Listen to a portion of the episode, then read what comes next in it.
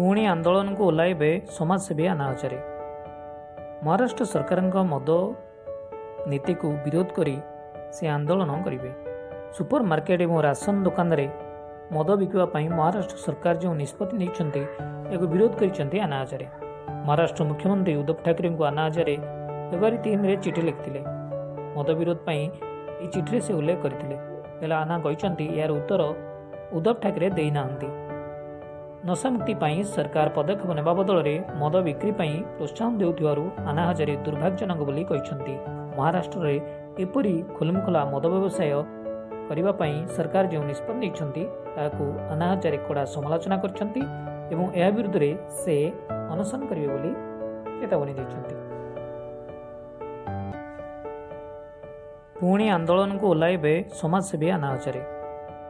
ମହାରାଷ୍ଟ୍ର ସରକାରଙ୍କ ମଦ ନୀତିକୁ ବିରୋଧ କରି ସେ ଆନ୍ଦୋଳନ କରିବେ।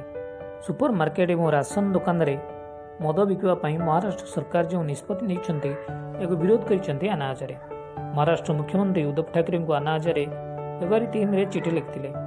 ମଦ ବିରୋଧ ପାଇଁ ଏହି ଚିଠିରେ ସେ ଉଲ୍ଲେଖ କରିଥିଲେ। ହେଲେ ଆନା କହିଛନ୍ତି ଏହାର ଉତ୍ତର ଉଦ୍ଧବ ଠାକରେ ଦେଇନାହାନ୍ତି। ନଶାମୁକ୍ତି ପାଇଁ ସରକାର ପଦକ୍ଷେପ ନେବା ବଦଳରେ ମଦ ବିକ୍ରି ପାଇଁ ପ୍ରୋତ୍ସାହନ ଦେଉଥିବାରୁ ଆନା ହଜାରେ ଦୁର୍ଭାଗ୍ୟଜନକ ବୋଲି କହିଛନ୍ତି। ମହାରାଷ୍ଟ୍ରରେ ଏପରି ଖୋଲମଖୋଲା ମଦ ବ୍ୟବସାୟ କରିବା ପାଇଁ ସରକାର ଯେଉଁ ନିଷ୍ପତ୍ତି ନେଇଛନ୍ତି ତାହାକୁ ଆନା ହଜାରେ କଡ଼ା ସମାଲୋଚନା କରିଛନ୍ତି ଏବଂ ଏହା ବିରୁଦ୍ଧରେ ସେ ଅନଶନ କରିବେ ବୋଲି ଚେତାବନୀ ଦେଇଛନ୍ତି।